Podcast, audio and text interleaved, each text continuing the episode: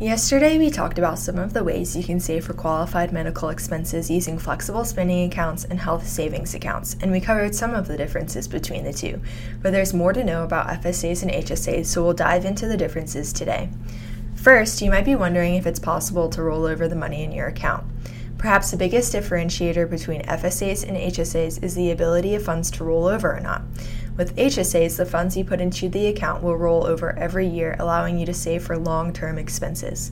On the other hand, FSAs historically have been known by the phrase use it or lose it. If you don't use the funds in the account for that year, the money does not roll over to the next year.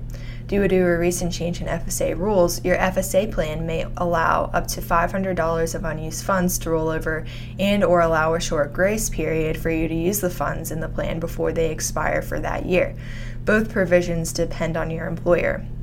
You're also probably wondering about how tax figures into your savings.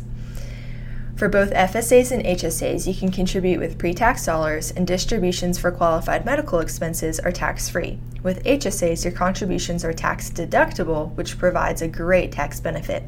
Another benefit of HSAs is that you can invest the funds in these accounts and achieve long term growth because they are able to accumulate and grow tax deferred. Another thing to keep in mind is that you could face penalties if you're not careful.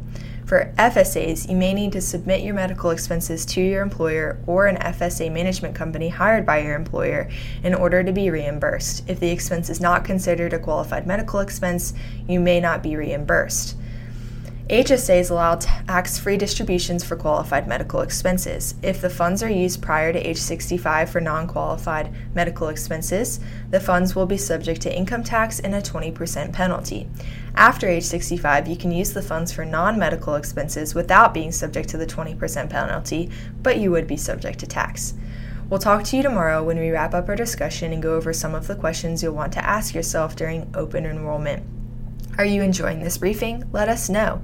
Leave us a review on our Alexa skill. Search for Purposeful Planning with Aspen Wealth Management in your Alexa app under Settings Flash Briefing, then tap Review.